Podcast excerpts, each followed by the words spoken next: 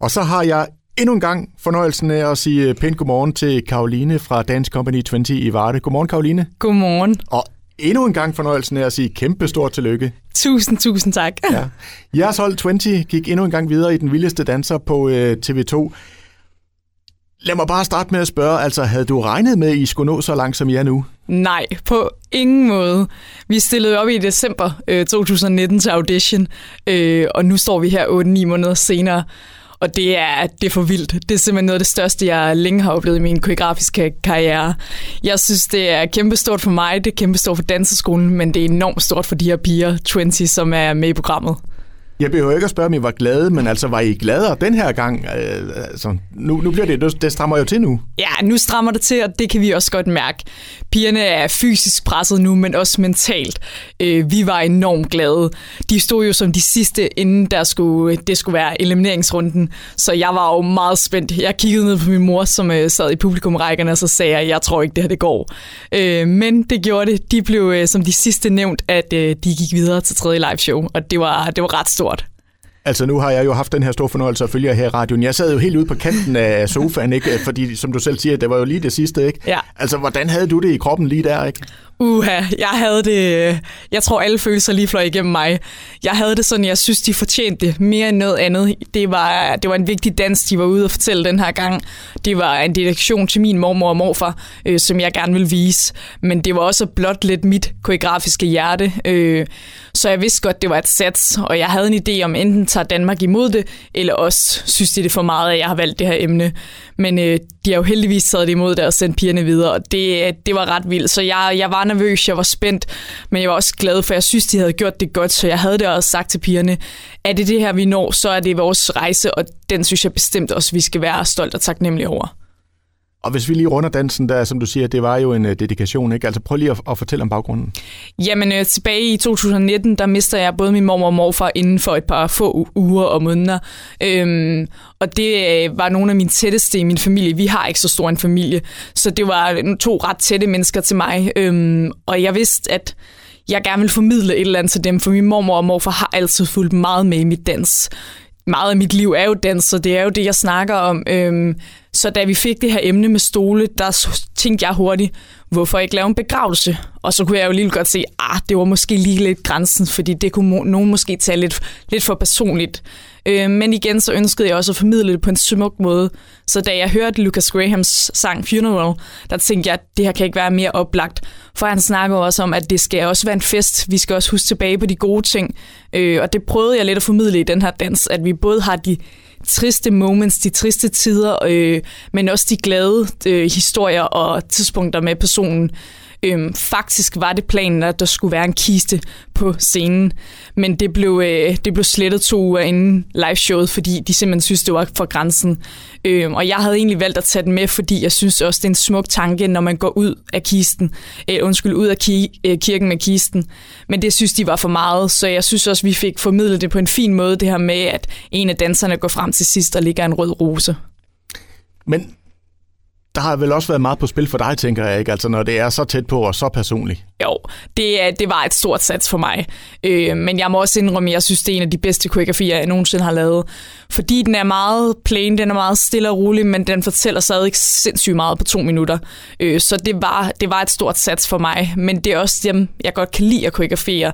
Det er de der, der fortæller måske lige lidt noget. Ligesom vores audition, som handlede om mobning, så kan jeg godt lide at fortælle nogle historier. Øh, jeg er også god til at snakke, det har jeg hørt før. Men, men også at kunne formidle det via historie med dansen med kroppen, det synes jeg også er lidt, lidt vildt at prøve, og lidt fantastisk at prøve. Jeg har jo besøg af Karoline fra øh, 20, og uh, Karoline, du fortalte jo sidste gang, at øh, når I sådan er færdige med optagelserne, så er det bare afsted hjemover. I lander i, i Varde omkring klokken 3 om natten, og så er skal I ellers bare i gang igen tidlig lørdag, ikke? Altså jeg går ud fra det næsten samme procedure den her gang. Fuldstændig. Vi står bare i den situation, at nu er vi kommet til tredje live show, og vi havde måske 50 procent af dansen. Øh, så jeg, jeg vidste godt, at den her uge, den bliver, den bliver travlt. Så vi så igen klar lørdag kl. 12, og så kørte vi ellers bare ind til kl. 22. Det gjorde vi igen i går, og nu ved jeg, at pigerne står ude i danseskolen, ude på Dance Community 20, og træner faktisk lige nu. Øh, så de har lige lidt selvtræning, inden jeg møder op på skolen og er benhård træner. så kommer den skrabbelande. Yes. ja, ja. Men jeg tænker også, altså, det, altså, I har været i gang i lang tid nu, ikke? Altså, allerede da du var inde lige op til den første live-udsendelse, sagde du, puha, vi har, vi har trænet 300 timer, og vi er trætte osv. I er nok ikke blevet mindre trætte, tænker jeg. Nej, jeg står jo med en gruppe på 16 piger i alderen 14-22 år. Øh, og det betyder også, at jeg kan mærke nu, at vi er, ja, fysisk presset, men faktisk mest mentalt. Vi havde jo en situation, hvor vi inden vi skulle optræde i fredags, jamen, der havde vi en pige, der knækkede. Hun var simpelthen træt, træt i hovedet, træt i kroppen, og jeg sagde også til hende, jeg kan fuldt forstå dig. Det er, det er hård proces, det er en hård proces, når man ikke har været inde i den her branche på den her måde før. Øh, så jeg prøver at guide dem på bedst mulig måde, som jeg ved, og hvad jeg har af erfaringer. Øh, så jeg har faktisk bedt pigerne om ikke at komme i skole og gymnasie og så videre på arbejde den her uge, fordi at fokus kan kun klare at være et sted lige nu. Det er hårdt at være på, og de er på onsdag, torsdag, fredag derovre, fuldt på med scenelys, med grafik, med alt. Øh, så det er hårdt. Så ingen skole, ingen arbejde den her uge, fuld fokus på dansen. Prøv lige at fortælle, hvordan foregår sådan en fredag, hvor I skal på om aftenen? Fordi jeg tænker, der er vel også en masse med prøver og, og så videre. Ja, vi er jo allerede derovre for onsdag, øh, og der starter vi med sceneprøver kl. 16, og der fortsætter vi lige et par timer med nogle sceneprøver. Så går vi også op til kostymen, hvor vi skal have vores kostume for første gang. Jeg har jo inden da sendt en masse forslag, og så sidder de og arbejder med det. Og det er faktisk dem, som også laver vild med danskjolerne, så de er dygtige. Nogle gange rammer det lidt skævt, og så må jeg jo lige brugt mig lidt, men øh, så kommer vi frem til et mål. Så torsdag møder vi op. Der er igen lysprøver, sceneprøver. Nu ser vi for første gang vores grafik. Det, jeg har siddet og prøvet at skrive ned, det har de nu prøvet at vise. Øh, og det er jo enormt flot at prøve at se det hele. Så der får pigerne for første gang en fornemmelse af det. Så kører vi ind til omkring kl. 22 igen. Øh, vi får mad og alt muligt af TV2. Så der er lidt en næring til dem i løbet af dagen.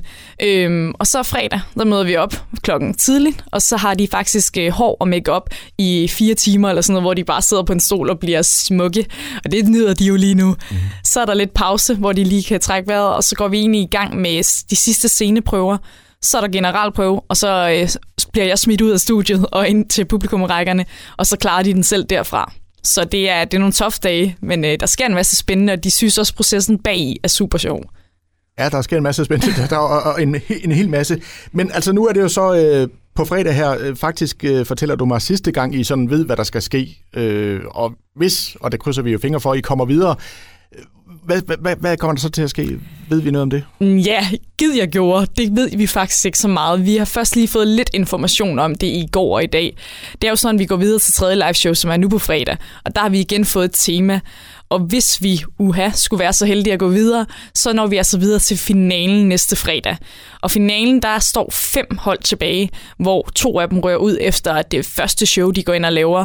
Øh, og der skal vi ind og performe noget med vores holdkaptajn, så vi skal ind og danse med Sonny. Det er meget spændende. Og så øh, til sidst skal vi øh, have, står der to tilbage, tre tilbage, undskyld, og det er dem, der skal kæmpe om at blive et, to og tre. Uha, det er ja. spændende.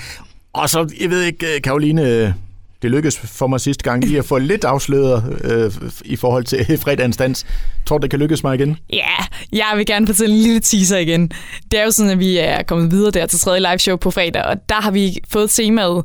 Hvad det er for et tema, vil jeg ikke fortælle, men jeg kan fortælle så meget, at det er tilbage i børnenes verden. Det er historien om det her, vi som barn ligger og drømmer om om natten. Hvad er det, vi tror, der sker om natten? Øh, hvem vågner op? Hvem falder i søvn? Hvad sker der øh, måske med de ting, vi har inde på værelset? Hvad er det, der skal foregå med dem om natten? Eller hvad er det i hvert fald, vi tror, der foregår? Så det er en lille teaser til, hvad der skal ske. Jeg kan sige så meget, at der er gang i den på fredag, så folk skal klappe med derhjemme. Spændende. Og stemme med. Ja, for skyld. Meget gerne. skal, vi, skal vi lige tage den igen også? Uha, ja. ja. Jamen, øh, hvis man er så sød, så stemmer man øh, til 20 på fredag, og det er til T W E T 1, 2, 3, 4. Sådan. Jamen, øh, Karoline, endnu en gang øh, tusind tak for besøget, og så krydser jeg fingre for, at vi øh, ses igen på mandag. Tusind tak, og tak fordi jeg måtte komme, Henrik.